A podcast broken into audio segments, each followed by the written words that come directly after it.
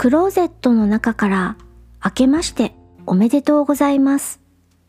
ゆいまるです。今日は2022年1月5日水曜日に収録をしています。時刻は20時3分を過ぎました。夕張の外の気温はマイナス6度。お天気は雪。2022年初めての収録配信です。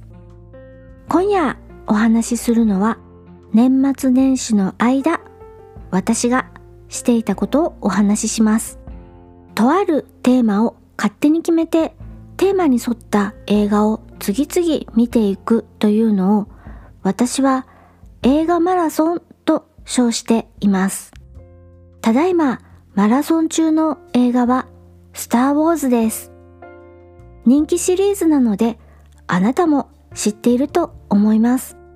私はなぜだかスター・ウォーズをこれまで見てきていないのです。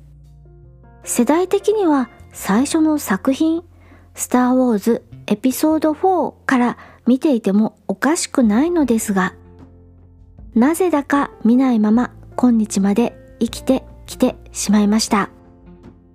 でも有名作品なので音楽も聞いたことがあるし、誰が登場するのかとか、どんなアイテムが出てくるのかとか、情報だけは持っていて、見てもいないのに見ている気になってダース・ベイダーの真似をしてみたり、フォースがどうのとか言ってみたり、知ったかぶりをしていたら、団長が、団長というのは快速旅団の店長のことを団長と呼んでいます。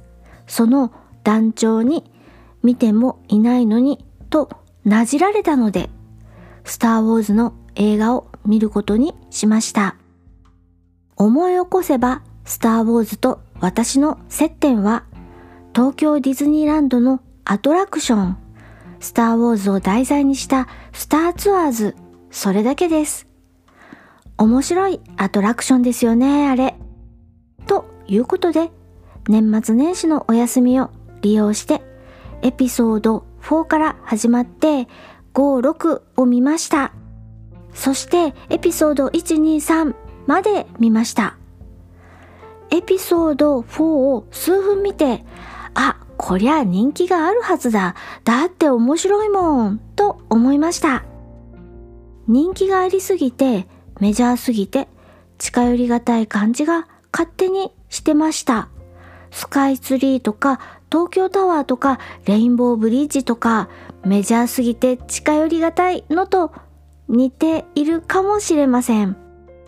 実際にスター・ウォーズを見て、映画に触れてみて、親しみが湧きました。次々と続きが見られるのは、後から面白さに気がついたものの特権とばかりにぐんぐん見ています。このように私にはまだまだ見たことのない映画がたくさんありますので、シリーズ一気見映画マラソンを織り交ぜつつ、あなたに知ってもらいたい映画のお話を今年もしていこうと思います。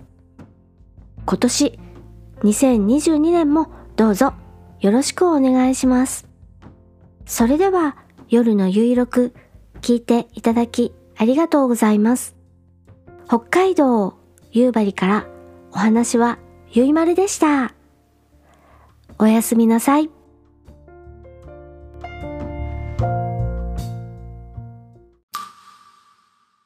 人生はチョコレートの箱開けてみるまで中身はわからないフ